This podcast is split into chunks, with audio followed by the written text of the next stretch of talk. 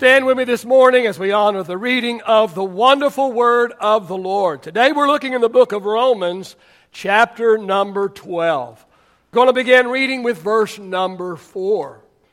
The Apostle Paul writes, and he says, Just as our bodies have many parts, and each part has a special function, so it is with Christ's body. We are many parts of one body, and we all belong to each other. In His grace, God has given us different gifts for doing certain things well. So if God has given you the ability to prophesy, speak out with as much faith as God has given you. If your gift is serving others, serve them well. If you are a teacher, teach well. If your gift is to encourage others, be encouraging. If it is giving, give generously. If God has given you leadership ability, take the responsibility seriously. And if you have a gift for showing kindness to others, do it gladly. Father, I thank you for your incredible, incredible word. Father, it indeed is a lamp unto our feet, it is a light unto our path. God, I pray again today that your anointing will rest upon the message and upon the messenger, Lord, today. Once again, I pray that you'll give us ears upon our heart today to hear what the Spirit would say unto the church today. And God, may we not just be hearers of your word, but may we put in, Lord, to practice the word that we receive today. God, all for your glory, we ask in the name of the Lord Jesus Christ. All of God's people said, Praise the Lord. And you may be reseated this morning. Well, today we're going to continue our series I'm calling Roaming through Romans. Now, to roam means to stroll through a large area. Now, we're not going through the book of Romans verse by verse, but we are strolling through it, stopping off here and there. Today, we have stopped off at chapter 12, and we're going to take a close look at verses 4 through 8. And there are four things in these five verses that I would like for us to notice. And the first thing that I want us to notice, the first thing that I see in these verses is I see the analogy. The analogy. In verses 4 and 5, Paul compares the church with the human body. The church, which is made up of the saints, is much like a human body. So much so that the church is also called the body of Christ. Now, let me suggest three things here as we take a look at this analogy. First of all, I want us to understand that our bodies are made up of many parts. We have a head, we have arms, we have legs, we have feet, we have hands, we have a heart, we have lungs, we have a, a liver, unless you've been delivered. I, we have eyes, uh, we have ears, we have a nose, we have a tongue, and the list goes on and on and on. Our bodies are made up of innumerable parts. And so it is with the body of Christ, the church.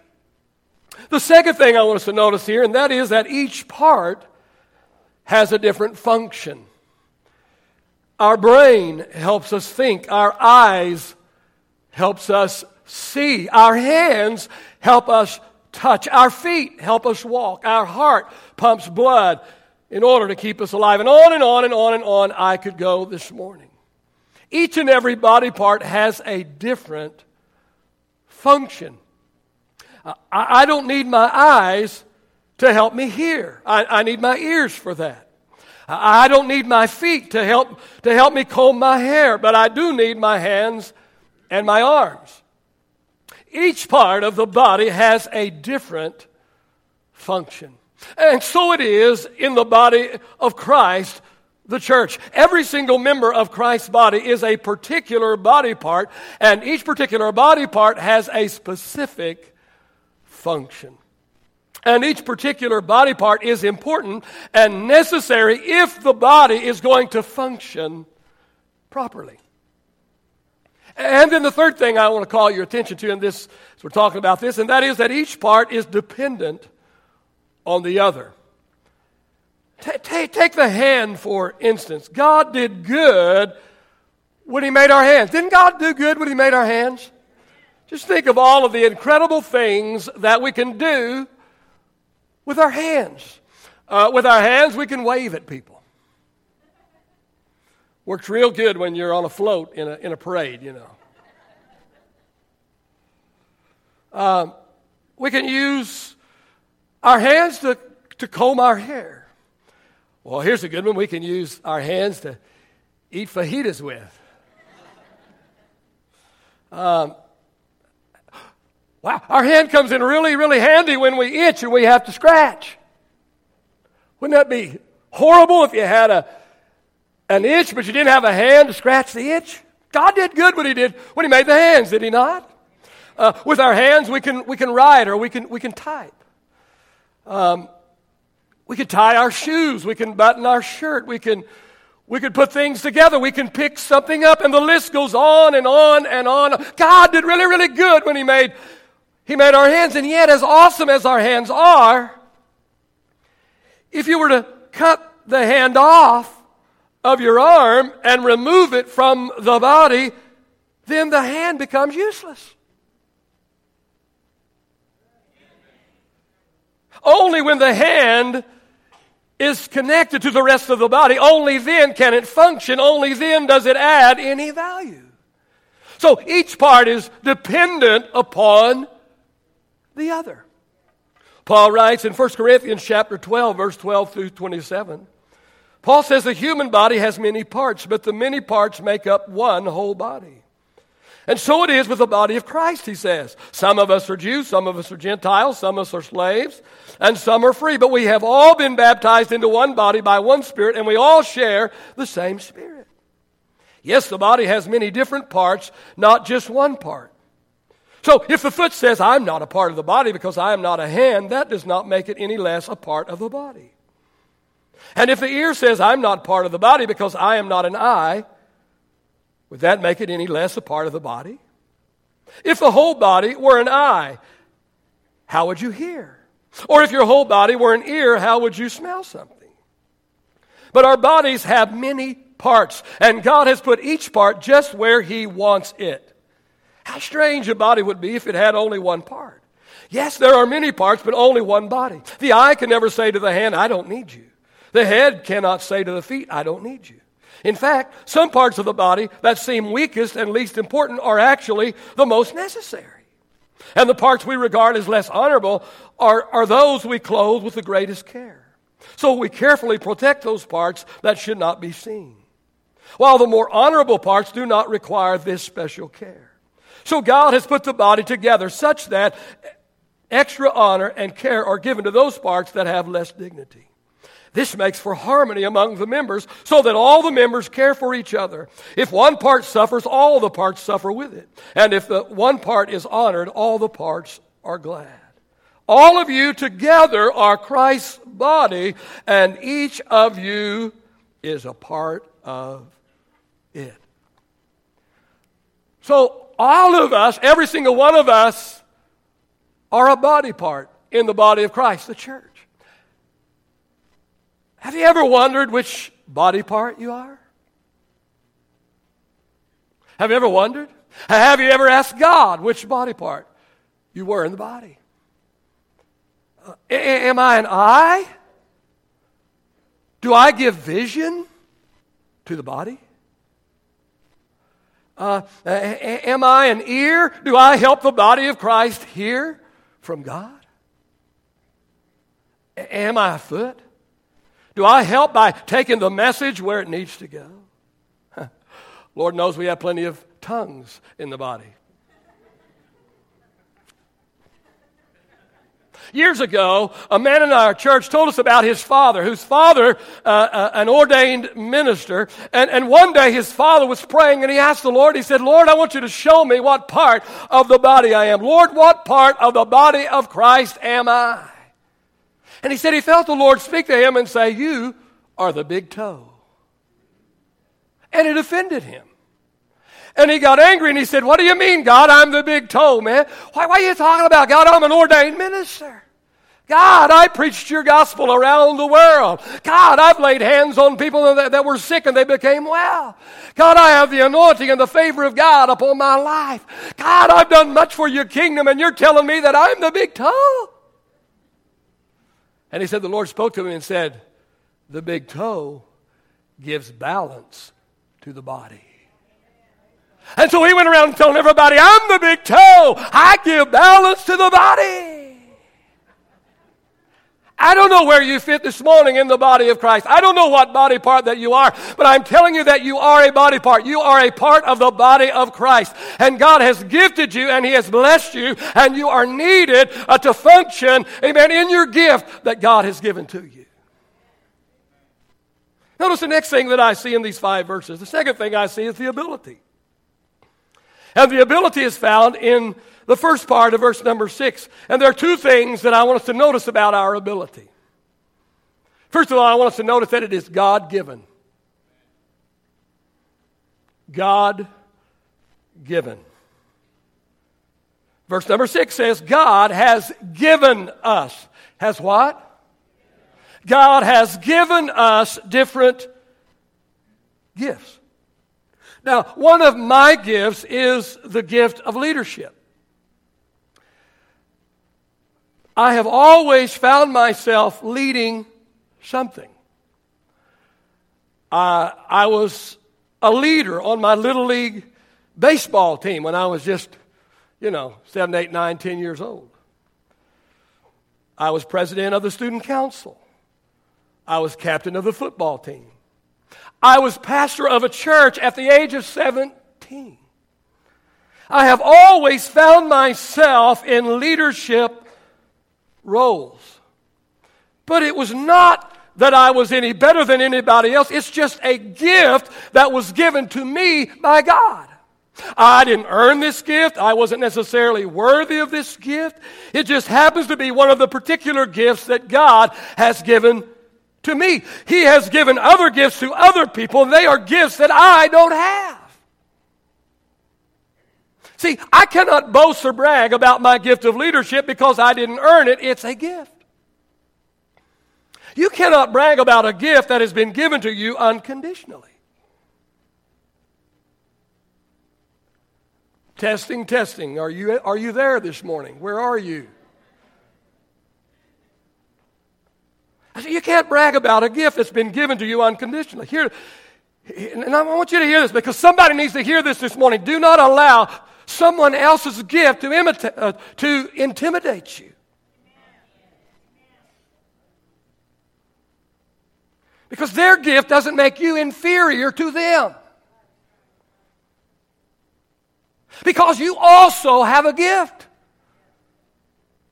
And the gift that you have, they don't have.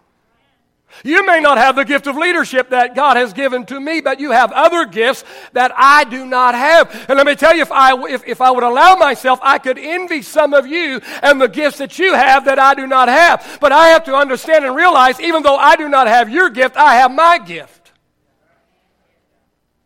And you're not better than me because you have a gift that I don't have, and I'm no better than you because I have a gift that you may not have. We all have a gift.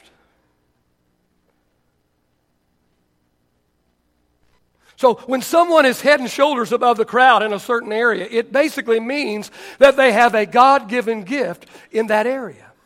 We're talking about the ability right now. But not only it is not only is it God given, it is also limited. Notice verse number six again. God has given us different gifts for doing certain things well. Notice two phrases here. First of all, notice the phrase different gifts. God has given us different gifts. We don't all have the same gifts. One is gifted in one area and someone else is gifted in another. And then the second phrase I want you to notice here, and that is gifts for doing certain things well. Notice the phrase certain things. God has given us different gifts for doing certain things well. Notice the phrase certain things, not all things. Certain things. So our God given gifts are limited. No one is gifted in all areas, but everyone is gifted in some area. Now, I'm not techie, and that's the understatement of the year. And I'm okay with it. I, I, don't feel inferior because I'm not techie. I don't feel less than someone else who is. It doesn't bother me. I'm okay with it. I've come to grips with it. It's not my it's not my gift. I, am not, I'm not techie, but I can lead and I can speak. Three people believe me.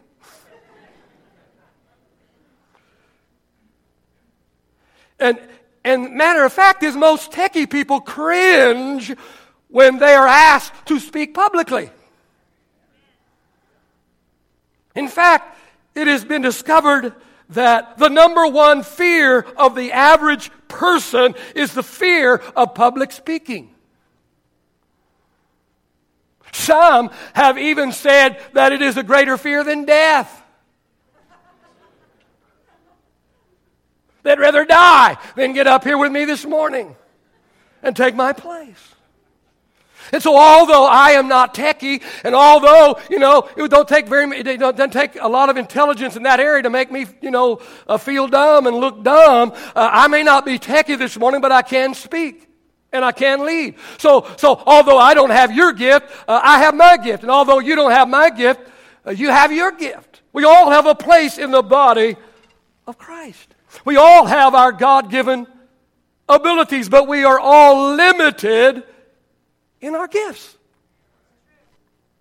So, in other words, if you challenge me to, if you challenge me in techie ability, I'm going to challenge you to a preach off. Here's the good news we all are needed. And every one of us has something to contribute to the kingdom. No one is better or more important than the other, just different.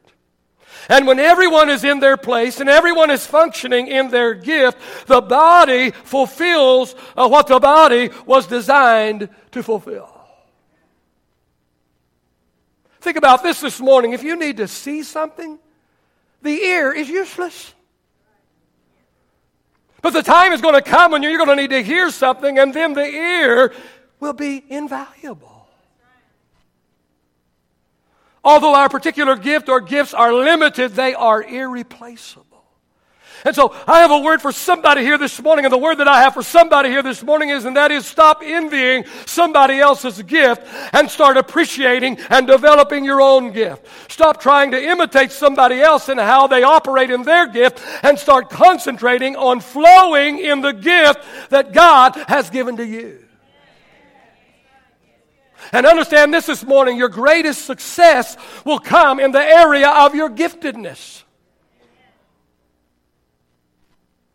God has given you your specific gift for a specific purpose.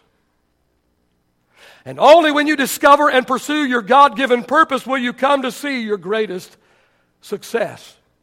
And I want you to listen this morning because sometimes when I start talking about purpose, uh, people get, you know, they, you know, it kind of bothers them because I don't know what my purpose is. I, you know, I hear a pastor get up there and tell everybody that he knows what his purpose is, and I don't know what my purpose is. I'm going to help you discover your purpose this morning. God gave me something just yesterday that is incredible. Listen up. I'm going to help you discover your, your purpose this morning. Discovering your purpose begins with discovering your God given gifts. So find something to do that matches your God given gifts, and you will be well on your way to discovering your God given purpose. And here's what the Lord gave me yesterday. Actually, listen, man, this is good. It needs to go in a book. Your God given purpose is simply this. Do you want to know what? How many want to know what your God given purpose is? How many of you been frustrated when Pastor talked about God given purpose and I didn't know what mine was? Here it is. I'm going to tell you what your God given purpose is this morning. Your God given purpose is simply this to apply your God given gifts. Isn't that good? That is good. Humility is my other gift. But that is good. And if you don't think it's good, Yeah, it is good. Your God given purpose is simply this to apply your God given gifts. Pastor, Pastor, what is my God given purpose? Your purpose is simply, simply, simply, simply to apply your God given gifts. To say it another way would be to say if you are applying your God given gifts in a God honoring way, you are fulfilling your God given purpose. You're not getting this. Or you don't care. Because this is this this will turn you around. If you're applying your God given gifts in a God honoring way, you are fulfilling your God called purpose. All right, we've talked about the analogy, we've talked about the ability. Now let's, let's look at the acquirement. The acquirement. In verses 6 through 8, Paul lists seven motivational gifts, or seven different gifts that God dis- distributes to his saints. And everyone has at least one of these gifts. Now understand, these are not all of God's gifts. He has more gifts. These are just the gifts that Paul has listed in Romans chapter 12. And all of these gifts should be operating in the, in the church, uh, uh, uh, Christ's body, if the church, the body of Christ, is going to function properly and effectively.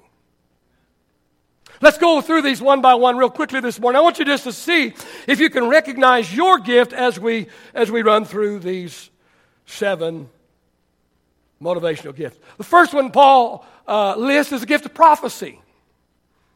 The gift of prophecy. Now, one who prophesies speaks a word from God to his people. Someone who prophesies speaks a word from God to his people. And according unto 1 Corinthians chapter 14 and verse number 3, a true prophecy, a true prophecy is a word of ed- edification and exhortation and comfort. And so, if it doesn't fit within the realm of edification and exhortation and comfort, it is a false prophecy. Because those are the boundaries that Paul said that we are to prophesy today. Now, we do not prophesy as the Old Testament prophets prophesied. They prophesied, when they prophesied, they were forth, uh, they were foretelling. But today, when we prophesy, we forthtell. We are not looking into a glass, you know, into a, a, a crystal ball and telling somebody their future. That's not what we're doing. We are, we are, we, we are speaking a word from the Lord, a word uh, of edification or exhortation or comfort. That's what prophecy is for uh, today. The second gift is the gift of serving. And this is such a wonderful yet underappreciated gift. A person who possesses the gift of serving this person is willing to, to work behind the scenes with little or no recognition. They're, they're, they're not on the platform, they don't have a microphone in hand. Uh, they do the grunt work, they do the heavy lifting. Uh, they meet practical, everyday needs. They're here before you get here, and they're, they're making sure that the lights come on. They're making sure that the toilet's flush. They're making sure that the doors are open. They're making sure that the heat is on or the air conditioning. That they're doing the grunt work. They're doing the, beside, the behind the scenes kinds of work. They're willing to do the menial tasks. They're not too good to get their hands dirty. And most of all, they get their satisfaction from helping others succeed. And then the third one that Paul says is, is, is a motivational gift, and that is the gift of teaching. The gift of teaching. Now, people who have this gift love to study the Word. Love to study the Word. And, and they love to dig deep and get below the surface. And they love to teach verse by verse. They enjoy word studies. They're into the details of God's Word. and this is key right here. A true teacher is more about information than they are about inspiration. Now, the preacher's about inspiration, the teacher's about information. I used to be a preacher, never become a teacher. I'm just a treacher now. I'm a cross.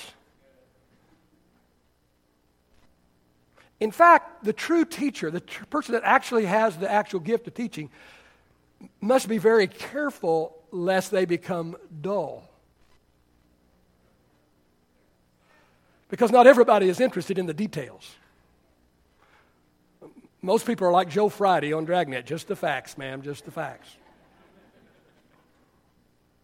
I could tell this crowd this. I don't think I can tell the second crowd this. See, and to them, to them, the information is the inspiration. And then the next one is, is encouragement or encouraging. And people who have the gift of encouragement are constantly uplifting and all, all, constantly inspiring others. That They see the glass as half full rather than half empty. Uh, they, they help people believe in themselves when they've lost all hope. And when others are criticizing and judging other people, they are encouraging and offering support. What a wonderful gift this is. Wow, we could use a whole lot of more people, amen, with the gift of encouragement, amen. And then, and then Paul lists the gift of giving, the list of giving. And a person that has this gift is very generous by nature. And we're given these gifts before we are even born. And so you'll see these gifts, if you'll recognize them, you will see them in your little children as they are growing on, growing up. And, and, the, and the one that possesses the gift of giving, that's that little child that is willing uh, to share their candy. My granddaughter Eliana does not have that gift.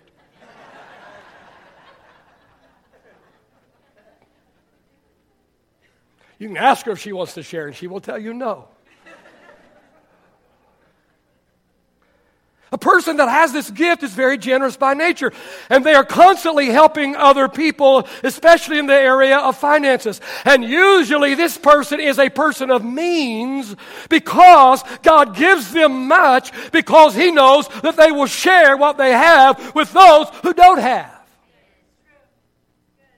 Jesus said, Give, and it shall be given to you. And then the next one is the gift of leadership. The gift of leadership. Now, a person that has the gift of leadership can run anything. Doesn't matter what it is, they can run anything. They can run a church. If they can run a church, they can run a business.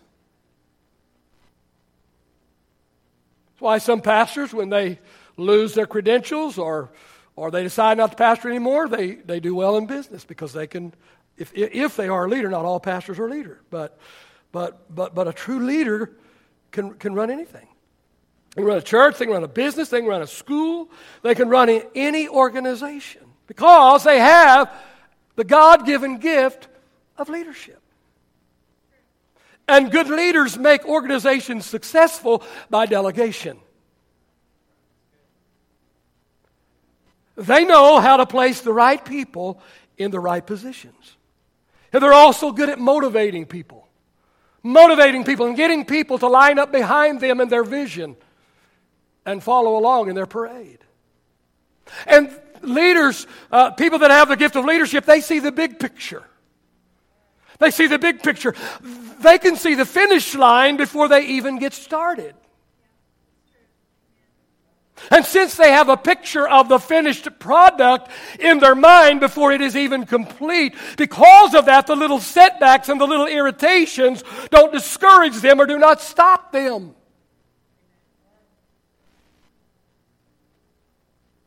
And then the last one that Paul mentions here is the gift of mercy or gift of kindness. And the person with the gift of mercy is always drawn to the one that is hurting. It's easy to recognize someone who has the gift of mercy because when someone is going through trauma, when somebody's going through something, they're always there. Because the person with the gift of mercy is always drawn to the one that's hurting. The one with the gift of mercy, they're the best ones to send to the hospital.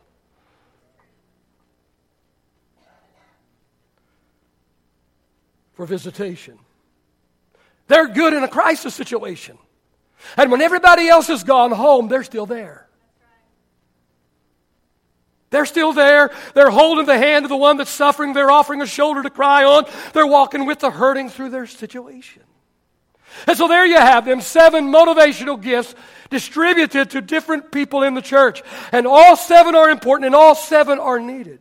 And nobody has all seven of these gifts, but everyone has at least one of these gifts. And even if a particular gift is not your primary gift, God can still use you in that gift if that gift is needed and you're available. All right, let's look at the last thing that we're going to find in this passage today, and that is the advice. The advice Paul gives is found in verses 6 through 8, and it's threefold. Number one, he tells us use your gift. Use your gift. See, a dormant gift is a slap in the face of God. An unused gift shows a lack of appreciation for your God given gift. I'll never forget when my son Chad was just a little bitty boy. I don't know, he's probably about four years old or so. And it was Christmas time, and and my wife always overdo, overdoes it. She always overdoes it at Christmas. The kids don't think she overdoes it. They just say more, more, more, more. He's just about four years old. And here he is. He's got this big old mountain of gifts, and man, he's staring into all these gifts. And Finally, you know, we've all opened our gifts. It's all over and everything. And so I'm talking to Chad and I'm saying, hey, son, how'd you like Christmas this year? Oh, yeah, Dad, Christmas was great, man. It's wonderful.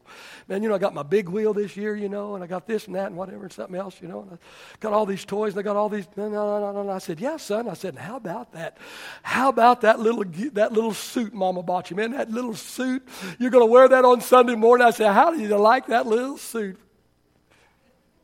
He said, yeah, just what I didn't want. I think sometimes we look at our gift and we say, yeah, just what I didn't want. Why can't I have a leadership gift like Pastor has? You may not have my gift, but you have a gift. And it's a God given gift.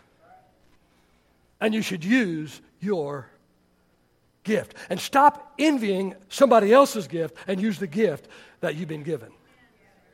The second piece of advice is develop your gift. Develop your gift. Pastor, you started pastoring at 17. Man, I wish I could have heard you preach when you were 17. No, you don't. I promise you, you don't. And I've destroyed all the evidence.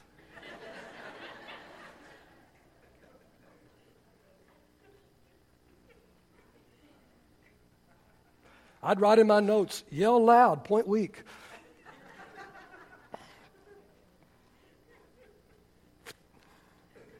Develop your gift. See, even gifted people must practice their gift. Even gifted people must develop their gift, or their gift will remain the same as it was when they received it.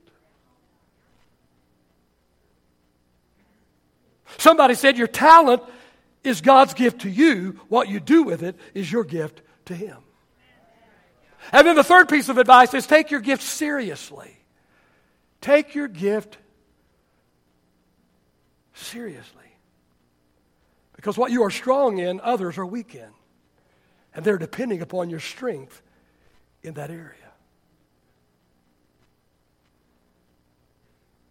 And you will never get beyond average in an area you're not gifted in. You'll never get beyond average in an area you're gifted in. Only in your gifted areas do you have the potential to soar beyond average and into excellence. Get the worship team back up this morning. Doing a little preaching this morning. I told you, on Facebook had a practical word for you today. All right, our takeaway this morning. What is our takeaway from this lesson this morning? Number one, everyone has a gift. I don't have your gift, you don't have mine, but we all have a gift. Number two, every gift is important. Martha had the gift of hospitality. I've talked to you about it before. We like to chastise her. We like to, you know, we like to give a trophy to Mary because she sat at the feet of Jesus and she worshiped Jesus. And we like to slap Martha around because she's in the kitchen making dinner. Well, Mary had her gift, Martha had her gift. Every gift is important. And let me tell you what the most important gift is. Would you like to know what the most important gift is? The most important gift is the one that lines up with the need at hand. Just like when I want to see something, I don't go to my ear. I want to hear something, I don't go to my nose. I want to go somewhere, I don't go, you know, uh, to my elbow, go to my feet. So the greatest gift is the gift that lines up with the needed hand. And I'm telling you, even though you, your gift may not be, you know, it might be my gift that's on stage right now, but I'm about to get off. I'm about to get off. And let me tell you the gifts that are going to shine after I get off. It's going to be those encouraging gifts. It's going to be those merciful gifts. Amen. It's going to be those serving gifts. Amen. We like to glorify the worship team. And I love them, man. You are awesome. You're awesome. They know I love them. You're awesome. But you're not the only gift. My gift's pretty important, but it's not the only gift. There's a place for you in the body of Christ. Yeah. You're needed, and you're important, and you're wanted. Amen? Yeah. That's good. And finally and last, everyone will give an account for what they did with their gift. Yeah. Everyone's going to give an account for what they did with their gift. Did they use their gift? Did they develop their gift? See, a lot of people use their gift, but they never develop their gift. Some people are in the same place today as they were five years ago, ten years ago. They're operating in their gift, but they've never developed their gift. God doesn't just want you to use your gift, but He wants you to develop your gift. And you're going to give an account one day when you stand before Him with what you did with the gift that He gave you. Stand with me in His presence this morning. Father, thank you for this word, this uh, practical teaching word today. Father, I just pray, Lord, that you will take this word this morning, Father. God, I pray, Lord, that Lord, that we will get a hold of this this morning. Father, those that, Lord, that, that, have struggled in the past over their purpose and, and wanting to know their purpose. God, I pray, Lord, that the word that I know, Lord, I, I said it was good because it wasn't me. I didn't come up with that. You gave that to me. That's why I said it was good. I know it's good because it's from you. I pray that you'll help them to get a hold of that and grasp a hold of that today. Help us, oh Father, Lord, to be found faithful and be found fruitful. In Jesus' name, amen.